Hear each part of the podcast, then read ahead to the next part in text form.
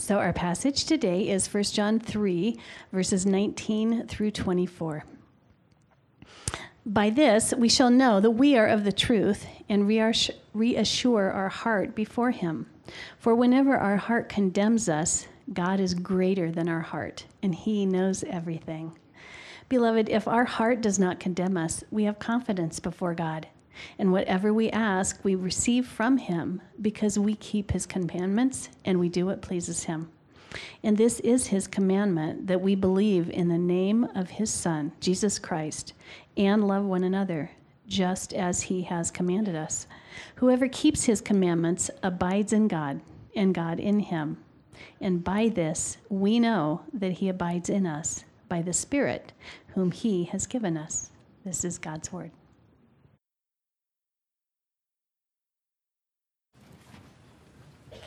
Thank you. Today we're going to talk about confidence. Uh, first, about self confidence.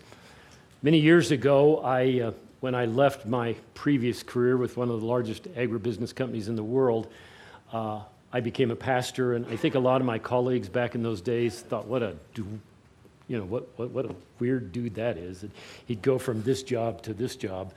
And so, anyway, I had the opportunity to do a, a, wedding for one of my really good friends back in those days for his son. And, and in the course of doing that wedding, uh, they, would asked me to uh, recite the Lord's Prayer with them. And, and uh, then after that, the uh, soloist was supposed to sing. And I was kind of showing off a little bit, I guess pride, arrogance, confidence, all that stuff. And I got to the fourth verse of the Lord's Prayer. I'm sitting there, standing there, frozen. Is it forgive us our sins, forgive us our debts, or is it forgive us our trespasses? And literally, I stood there for what seemed like three or four minutes, totally uh, just unable to speak. And uh, when I got so flustered that then I forgot to invite the soloist to sing after I muddled my way through the rest of the prayer. That's what pride and confidence, self confidence, can do if it's filled with conceit and those kinds of things. And so today we're going to talk about that. I, some of you I know are really confident about certain things. You go hunting and you come home with a trophy buck or whatever. You uh, see your kids, they're perfectly uh, obedient at everything. And so, uh, and confidence isn't bad. I mean, it's good as long as it doesn't get filled up with conceit and pride and all of those things that kind of gripped my heart that day. Uh, so it's not bad. But we want to talk today about a different kind of confidence. In the scripture, Paul talks about that self boastful, prideful kind of confidence in 2 Corinthians 11 17. He says, What am I saying with this boastful confidence? The NIV has self confidence. I say not as the Lord would, but as a fool. So there's times we blurt out things that we should never say out of our supposed confidence. Uh, there's times, though, that we should take the Word of God to heart and understand that there's a confidence in Him that He wants us to relish and live in and be empowered by. And Paul spoke of that in uh, Philippians 1 14. It says there, and most of the brothers, having become confident in the Lord by my imprisonment, are much more bold to speak the word without fear. So his life, his example empowered them and bolded them to be confident in the Lord. And that's what I want for us. I want us to live with that kind of confidence day in and day out. We're entering back into our series on blessed assurance in First John. And I don't know if you remember, but uh, Several months ago, Dan introduced this book to us as, as a book that was to bring to our lives greater confidence in our faith, a bold, blessed assurance in the Father and in His work through the Son in our lives. And so we want to jump back on that train and, and write it for all it's worth today and, and just see what God has for us through the text. Remember that during those days, John wrote to his audience because he knew they needed the truth of God, the Word of God to empower them and, and to grow through. And so that's what this is about. There were false teachers around them that were seeking to lead them astray, just as there are many false ideologies and things floating around in our world that could lead us astray. So our focus today is to drill down on this idea of confidence in the Lord. Uh, the first three of three uh, topics we're going to deal with is finding confidence in God's truth. There will be no confidence, none whatsoever, if it doesn't find its origin in the Word, the truth of God. What should flow out of that then is our confidence before God, that we can stand before Him, and we want to talk about that in more depth. And then also a confidence in God's Spirit. How is the Spirit of God working in your life, leading, guiding you, and empowering you? So, with that, join me in verse uh, 19. the text there talking first about God's truth. By this we shall know that we are of the truth and reassure our hearts before Him. That's where we want to live. That's what we want to embrace. For, whoever, for whenever our hearts condemn us, God is greater than our heart, and He knows everything. So this verse starts off with, by this we know. And what uh, John is referring to is what he wrote in verse 18. And there it talks about we don't just love in, in word, but we love in deed and truth and uh, the outworking of our faith. So what, what John is teaching us, and we're going to see a lot more of this as we move forward, that the evidence of true faith, belief, conviction, confidence in the Lord is an outworking of faith uh, and love of others, one another particularly. First and foremost, each other. So faith working itself out as love. As we come to this text, I want us to spend a little bit of time on this idea of knowing that we're of the truth. First, knowing. There are several words in the Greek that relate to the idea of knowing. Uh, the one here, Dan's mentioned before, it's gnosko. And literally, it means in, in this text, I believe, a growing faith. Because the voice and tense of the verb are future, and, and it's what comes to us as a result of our study and our growth in the faith. So, so I think what, what John is showing us here is that we grow in knowing as we make this walk, this journey, as we uh, study the Word, as we pray to God, as we learn, we grow in our knowing. We talk about that a lot uh, around here. We know, grow, and go. And we talk about growing in our knowing, and that's exactly what is in view here. And the question for all of us is are we growing in our knowing? And, and I believe what the text says is that we start as we come to faith, and we have some relatively new believers here that, that are just beginning to grasp these truths. And over time, the truth of God will become more and more a foundation for their life and will bring confidence to them because it's God's word, it's God's truth. So, growing should lead to more confidence, greater confidence, uh, a settled and, and, and uh, just overwhelming confidence of life in God's truth, God's word, and the work of Jesus. So, so that's what's in view here. That, that we would be growing in that way and growing in this confidence in the Lord, a growing, uh, day by day progression of our faith, stability, strength, and, and just uh, grasping and holding and clinging and to be empowered by His truth, that we might live with confidence. God doesn't want us condemned, God doesn't want us weak. God doesn't want us wandering around half dazed in this world. He wants us to live with His confidence confidence in who He is, what He's done for us, and what His truth will look like as it works itself out. And the predominant way we'll see that faith evidenced is love for one another, the text says. We know Jesus said in John 13 34, uh, the simple truth, the new commandment I give you that you love one another just as I have loved you. So, one of the evidences of a con- confident faith in the Lord should be love for others. And, and th- th- there's a really good reason why that's true. If I don't have confidence in the Lord, uh, pretty much my life is about getting whatever it is I want out of life. So I'm using people, I'm using circumstances, I'm using life to give me what I want. I'm so empty inside, I'm so impoverished as a person. And I lived that way for many years that I used other people. I used everything I could to make myself grow and feel better about who I am. But once we come into the confidence of the Lord, we're strengthened within. We're confident in Him and His truth. And it emboldens us to live with confidence for Him.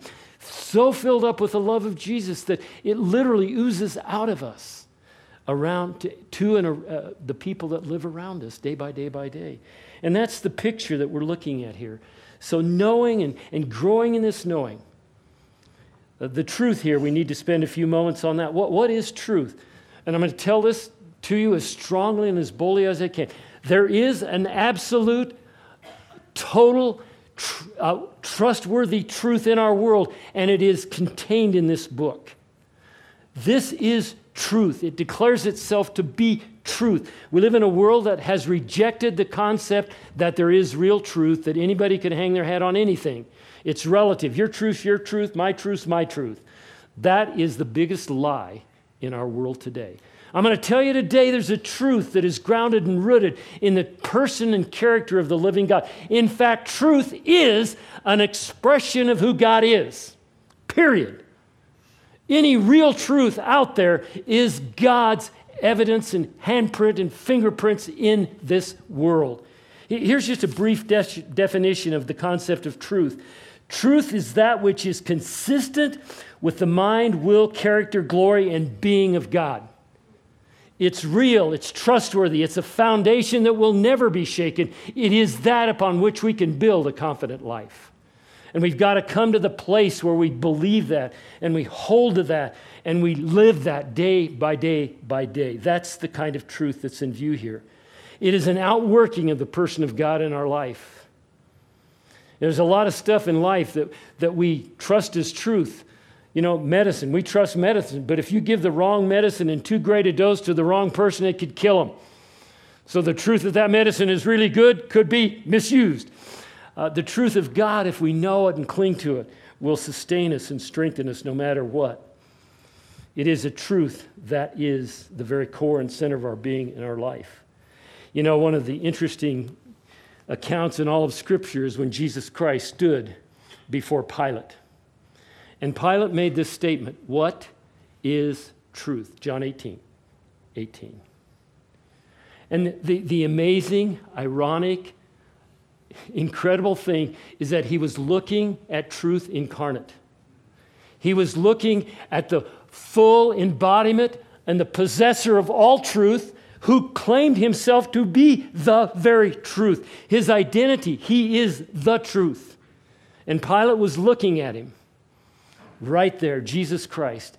He said of himself, I am the way, the truth, and the life. There is nothing in this life that is of any value that does not come through our relationship with Him, through our faith and our confidence as it grows in Him. What is truth? Jesus. He's not just the purveyor of truth that sustains our life, He Himself is the embodiment of truth. It is His identity. And we can take that to the bank. We can hold on to that. It was proven by his resurrection from the dead.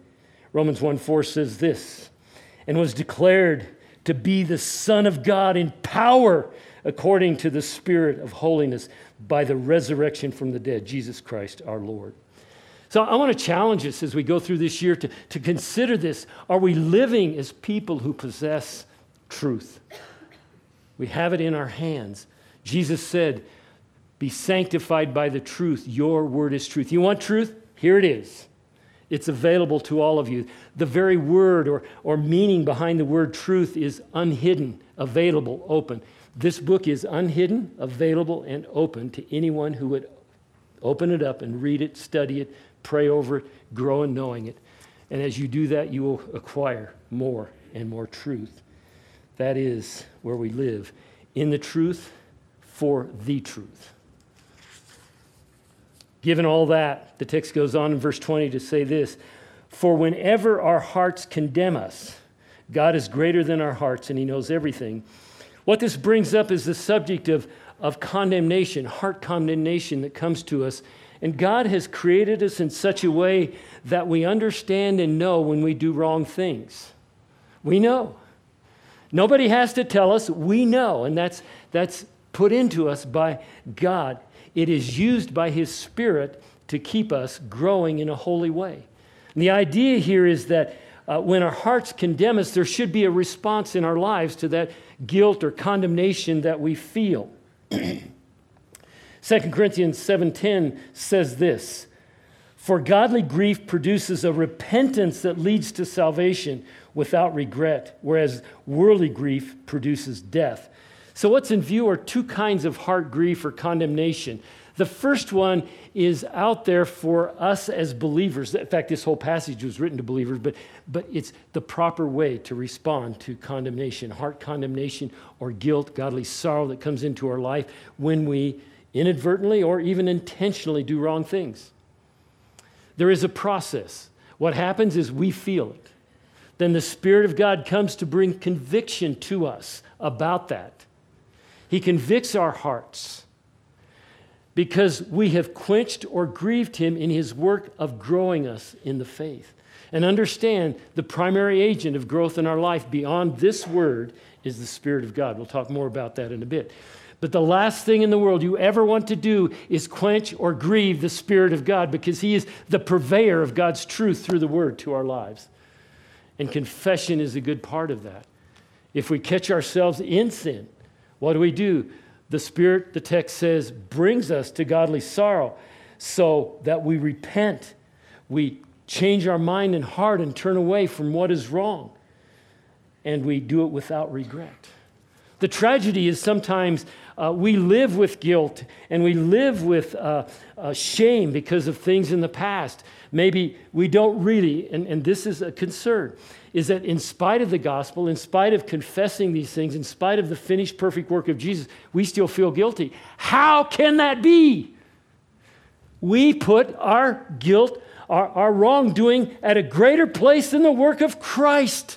Never, never, never do that. No sin you've ever committed, nothing you've ever done in your life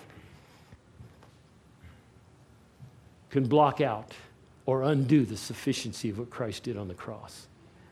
Do not blaspheme the work of Christ on the cross by saying, God could never forgive me for that. I have to live with guilt and remorse and shame. God wants you confident in your relationship in your life with Him through the finished perfect work of the Lord Jesus. Embrace it, love it. That's what God has for us. The text says, God is greater than our heart. He knows everything we've ever done, and He knows if we've confessed it. He knows if we've turned to Him. He knows uh, where our hearts are. And the beauty of it all is that He's provided a way for us to be clean. Under the cross, all of our past sins are forever put away from us. If we fall into sin, we can confess it and turn away from it and find His righteousness.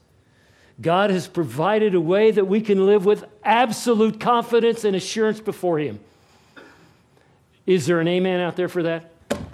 Please. That's how we can live day by day by day with that confidence and assurance before Him because He's done everything to pay the penalty for our sins. Here's a, here's a few scriptures that just give us this truth in profound ways. God made Him who had no sin to be sin for us so that in Him we might be what? The righteousness of God. That's what the cross did for you, it did for me. All my past sins, God never sees, they're on Christ and I'm now seen by God as righteous. If I confess my sins, the scripture says, He is faithful and just and for, will forgive us our sins and purify us from all unrighteousness. I want you to think about that verse with me for a minute. He's faithful, means He's never, ever going to not do it. I think there's a double negative in there. Forgive me for that. He's never, never, never not going to do it. Number two, He's just in doing it. Because of the sufficiency and perfection of Christ's work, every sin can be forgiven. His righteousness and holiness has been satisfied by the work of Christ, and we can trust that. That's the truth. We can live that power. He's faithful and just, and He will what? Forgive us and purify us. We can live with righteousness. So, as I came up with this little formula as I was preparing this message, it's the cross and the confession of sin that leads us to confidence in God. Are you living that day in and day out? We're all going to fall into sin. We're broken people. We stumble, we fall. I had a little meeting with God last night because I'm struggling with some sin in my own life. I can't get it. Well, I could get it into detail, detail, but you don't need to hear all of the ugliness. I'm a selfish person. And so I, I had to meet with God. I can't talk to you people today with all that guilt in my heart. So God and I had a meeting last night, and I had to confess my selfish centeredness and my sinfulness in this particular situation. It's powerful. The cross and confession leads us to confidence, and that's where God wants us to live in that assurance of confidence. Romans 8 1 says, This is amazing. Therefore, now there is no condemnation for those who are in Christ. That's where we live. That's what God wants us to live out. Paul was able to say, and, and this is the habitual walk of the spiritual life. So I, what? I strive always. This is in Acts 24 16. I strive always to keep my conscience clear before God and men. What a prayer. You want, you want to live in confidence before God? Live that. Live that out. Pray that for yourself every day. God wants us to be emboldened by His truth, and His truth leads us to that place where we can have that assurance, that confidence in Him, and live in boldness and, and uh, share this gospel, this story, the truths of Him with boldness in our lives. Ravi Zacharias says this The fact is, the truth matters. That's a profound statement. The truth matters. There's nothing that matters more in your life and my life than God's truth. Do we see it that way? Do embrace it that way? Is that true for us?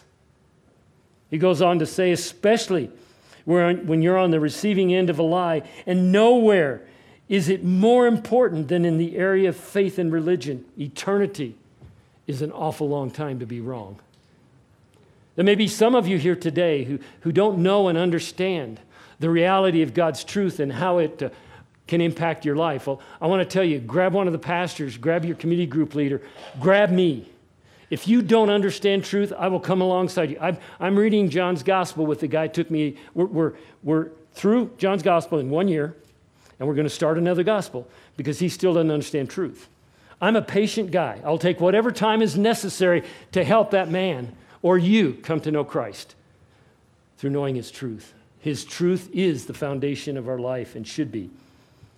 As we move on in this passage, it says in verse 21 this Listen to these words Beloved, if our hearts do not condemn us, we have what? Confidence before God. That's the goal that God wants for our lives to live in confidence before Him, to not live with condemnation and guilt and shame that this world would put on us, that the enemy would put on us. I, I don't know where you're at today. I don't know if you're struggling with that or, or you're feeling that in any way, but, but I want to tell you if you've trusted Christ, your life's under the cross. His shed blood, His finished work. If you confess your sins when you're aware of them, you can have confidence. You don't need to live with shame and guilt. God wants us to do that. If our hearts don't condemn us, we can stand before Him. It's interesting, this word condemn really means uh, to bring the truth against us. It's kata genisko. Genisko is knowing truth, truth against us or condemnation is truth brought against us. That's what the Spirit of God does. He takes His truth and He brings it into our understanding and preview, and we can understand, oh my, I shouldn't have done that. God, that displeases God. That's, that's against the heart and will and purpose of God. So forgive me, God, so that I can move on. This is, this is what God wants us to do is have this clean, pure, righteous life before Him to celebrate and rejoice in, to have the confidence this passage speaks of. It draws our attention back to 1 John 2.28. I don't, I don't know if you remember this, this passage, but it's so precious. And now, little children, abide in Him, so that when He appears, we may have confidence and not shrink from Him in shame at His coming. I don't know about you. Uh, we have grandchildren. I know you have, many of you have kids, but when your kids are really excited and they see you've been gone for a while, our granddaughter, when she comes through the door, she runs and leaps at us and grabs us. That's what that picture is showing we can be with Jesus when he appears, we can run to him and grab him because we have confidence in him. We know he loves us and he's provided everything we need to have that kind of confidence in life. That's, that's what God wants for our hearts, that we have that kind of, of, of confidence and passion and, and, and provision in our lives to live that way. Beloved, if your heart does not condemn us, let us have confidence before God. Do we live with that that full assurance and confidence before God? Are we keeping our hearts and lives clean of unconfessed sin? Are we able to boldly run to Him? That's what He wants for us. The result of all this is, uh, He says, will embolden us in prayer. And there's some powerful things that uh, are said here about prayer. And I got to tell you straight up, I've been doing this for quite a while. I don't completely understand all this, but I'll tell you what I do understand today. 1 John 15, 14 through 15. I hope Dan gets that down the road. He can explain all this to us. Uh, it's a few weeks away. But anyway, it says there, and this is the confidence that we have toward Him that if we ask anything according to His will, He hears us. And if we know that He hears us, whatever we ask, we know that we have the requests that we have asked of Him. It's not the only place it says that in the scriptures. John 15, in two places, says something like that. 15, 7 says, If you abide in me and my word abides in you, ask whatever you wish, and it will be done for you. 15, 16 says, You didn't choose me, I chose you, and appointed you to go and bear fruit, fruit that will last. And then my Father will give you whatever you ask. The truth of this passage, these passages, I believe, is that our prayers should be cloaked in trying to understand and grapple with the will of God. In the Lord's Prayer, how, do, how, how, how does it open? It opens with, Your kingdom come, your will be done on earth as it is in heaven. So when we pray, this is the best I know. I'm going to give you the best I know. When we formulate our prayers, I think it should be done with care. And I think we should ask the question How does this prayer fit the will of God? What is the will of God in this situation? Think through maybe these four questions, they might help. Number one is Will what I'm asking of God bring ultimate honor and glory to Him and further advance His gospel and work in the world? Whatever the request is. The second thing is Will this will what I ask of in this prayer bring me to a place where I am sold out to the desire to grow, no matter what life brings to me, in faith and understanding and trust in the character and the wonder of God. As we go through life, that, I don't know, but th- this is my simple explanation. We're still in a broken, fallen world for one reason because our brokenness, the fallenness of this world, is, is left, we're left in it so that we might cling to God, grow, grow toward God, embrace God, know the character and the wonder of God. So, God, use whatever's going on in my life. I don't, I don't want to do what it may be, but help me, help God use it to press me into you, that I might grow in you and grow in my confidence in you. And, and thirdly, maybe, God, I don't know what else is going to happen through this time, but my, my life render a glorious testimony to your sufficiency in your Son. Whether I'm living or dying, may my words point people to Him. Point people to Him. That's three. I forgot the fourth one. Let me look at my notes. I think I put two to one, or two, two and one. So go with that. You know, I'm still in process on this. I know this is a really sensitive, difficult subject for Christians. What do I ask for? Uh, but I know I can ask those things with great confidence. I want to grow in Him, I want to exalt Him, and I want to trust Him for whatever He brings to my life. So maybe that's what it means here. I hope it does. This is the idea of bringing forth fruit and glorifying God through our lives. I love what Zwingli said. Uh, he was one of the reformers. Uh, the uh, um, uh, Brandon and Kinsley McNeil were in the first service. I, don't know how many of you know the names of their kids. They have a uh, Calvin and a Wesley and a Luther. And when we dedicated Luther, I said, if you guys have a fourth boy, you're going to have to call him Zwingli. They haven't had any more boys. You wonder why? hey, Zwingli, you know, uh, Zwingli was one of the contemporaries and great reformers of that day. Listen to these words, they're so powerful. He said, Our confidence in Christ does not make us lazy, negligent, or careless. That's what I want in my flesh. He goes on to say, But on the contrary, it awakens us, urges us on, and makes us active in living righteous lives and doing good. There is no self confidence to compare with this. Wow. I want my confidence to be in Him in everything. And I think as my confidence in Him grows, whatever I try to do on my own will be improved, enhanced, enriched by my life and testimony and work for Him, my so called so-called self confidence. Well, let's jump into the last part of this passage. In verse uh, 23, it says, And this is his commandment that we believe in the name of his Son, Jesus Christ, and, and love one another, just as he has commanded us. Whoever keeps his commands abides in us, or abides in God, and God in him. And by this we know that he abides in us by the Spirit whom he has given us. The first part of this is it's kind of a summary of this whole passage. If we believe in the name of the Son of God, the Lord Jesus Christ, and love one another.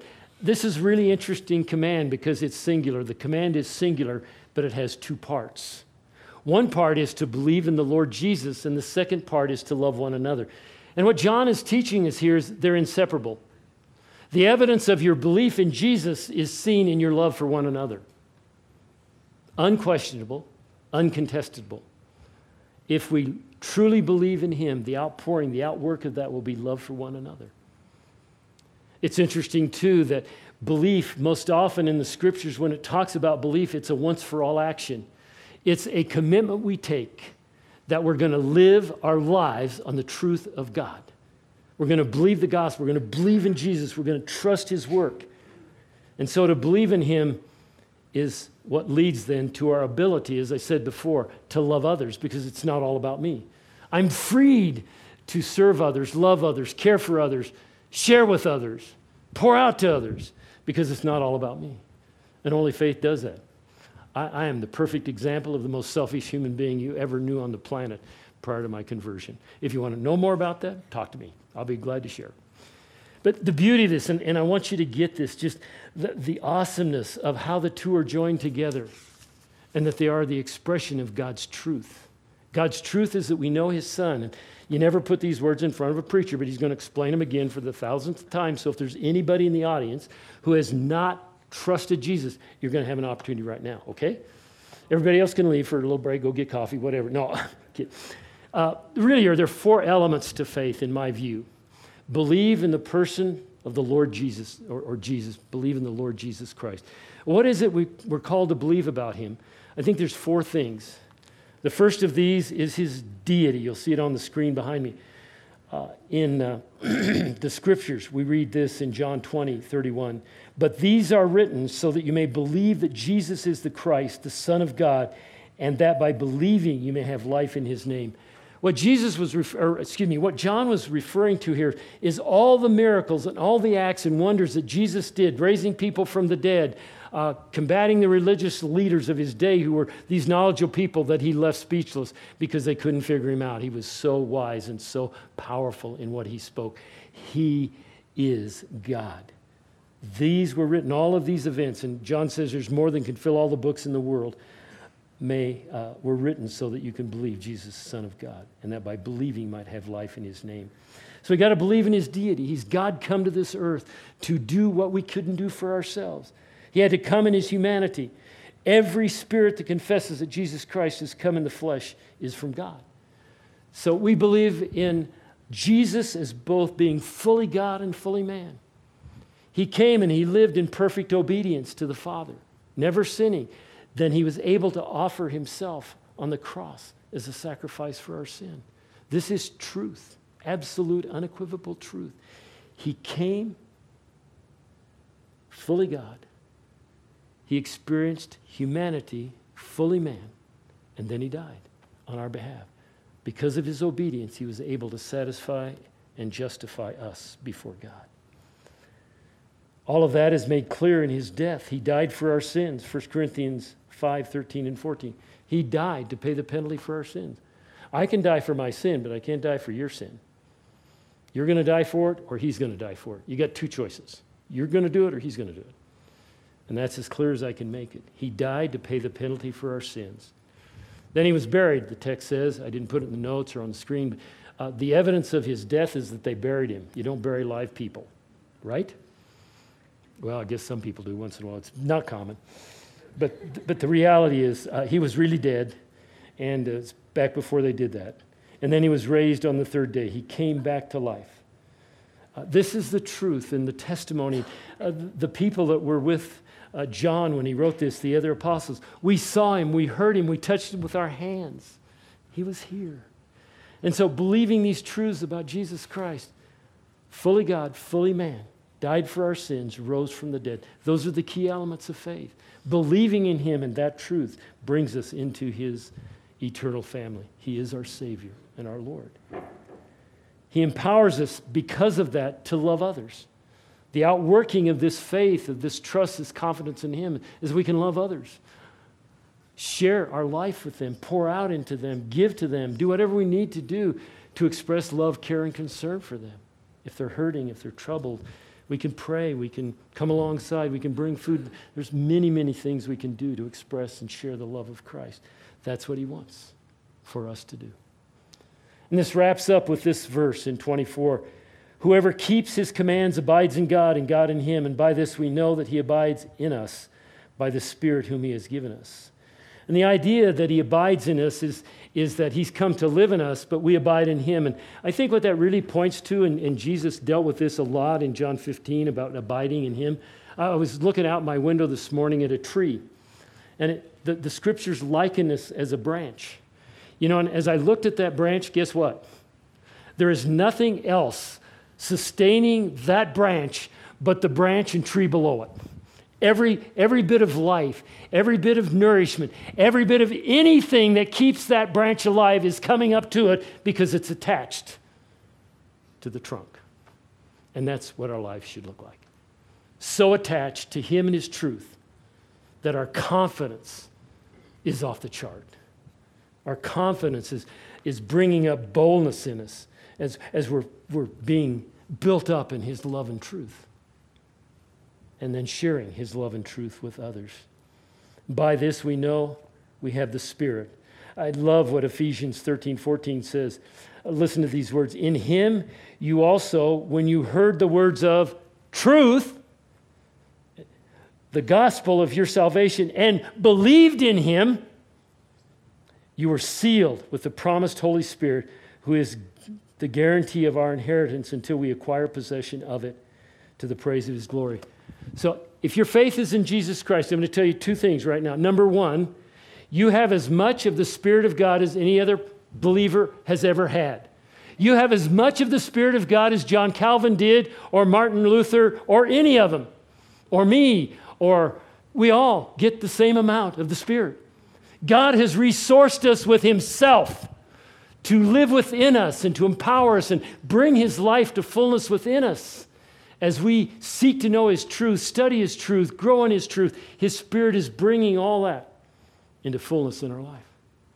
So, my question for you today is How have you seen the Spirit work in your life recently?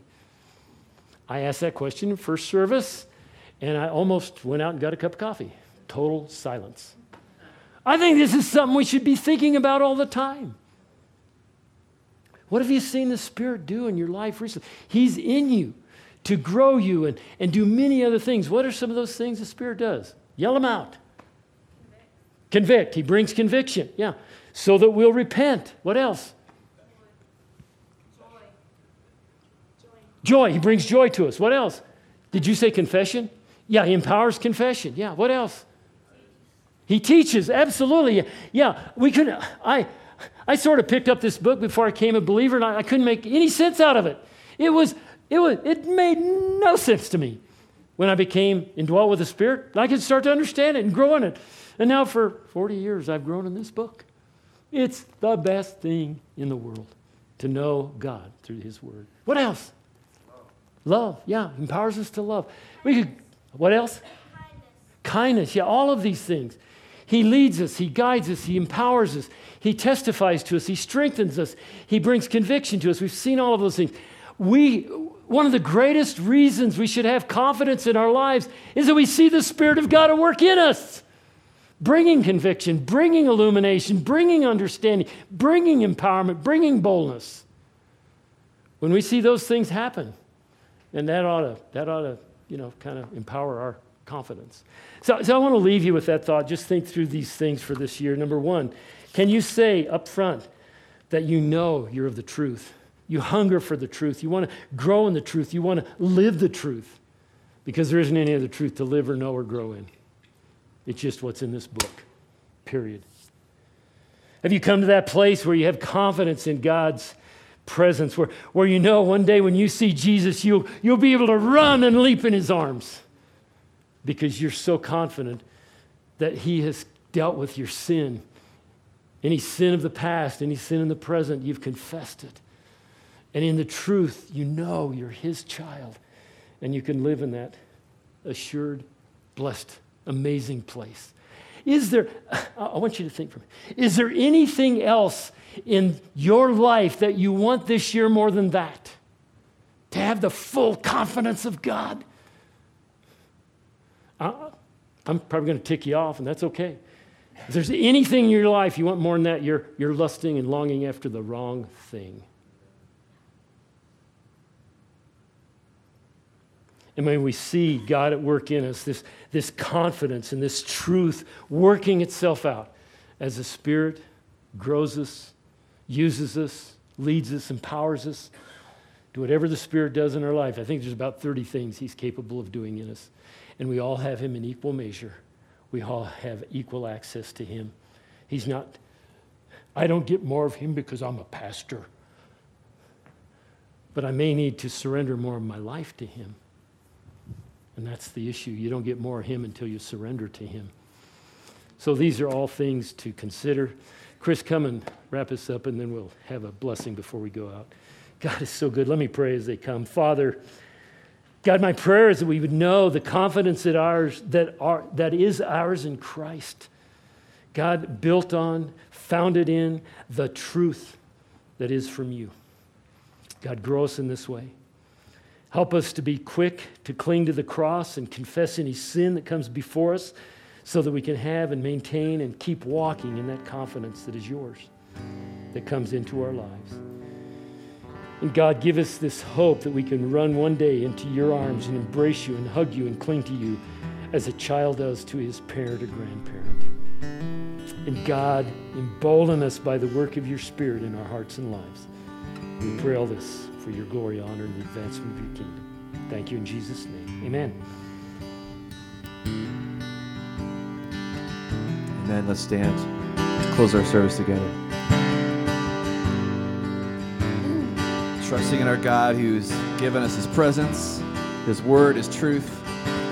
We have assurance in him. Let's lift our voices up together in that, in that assurance.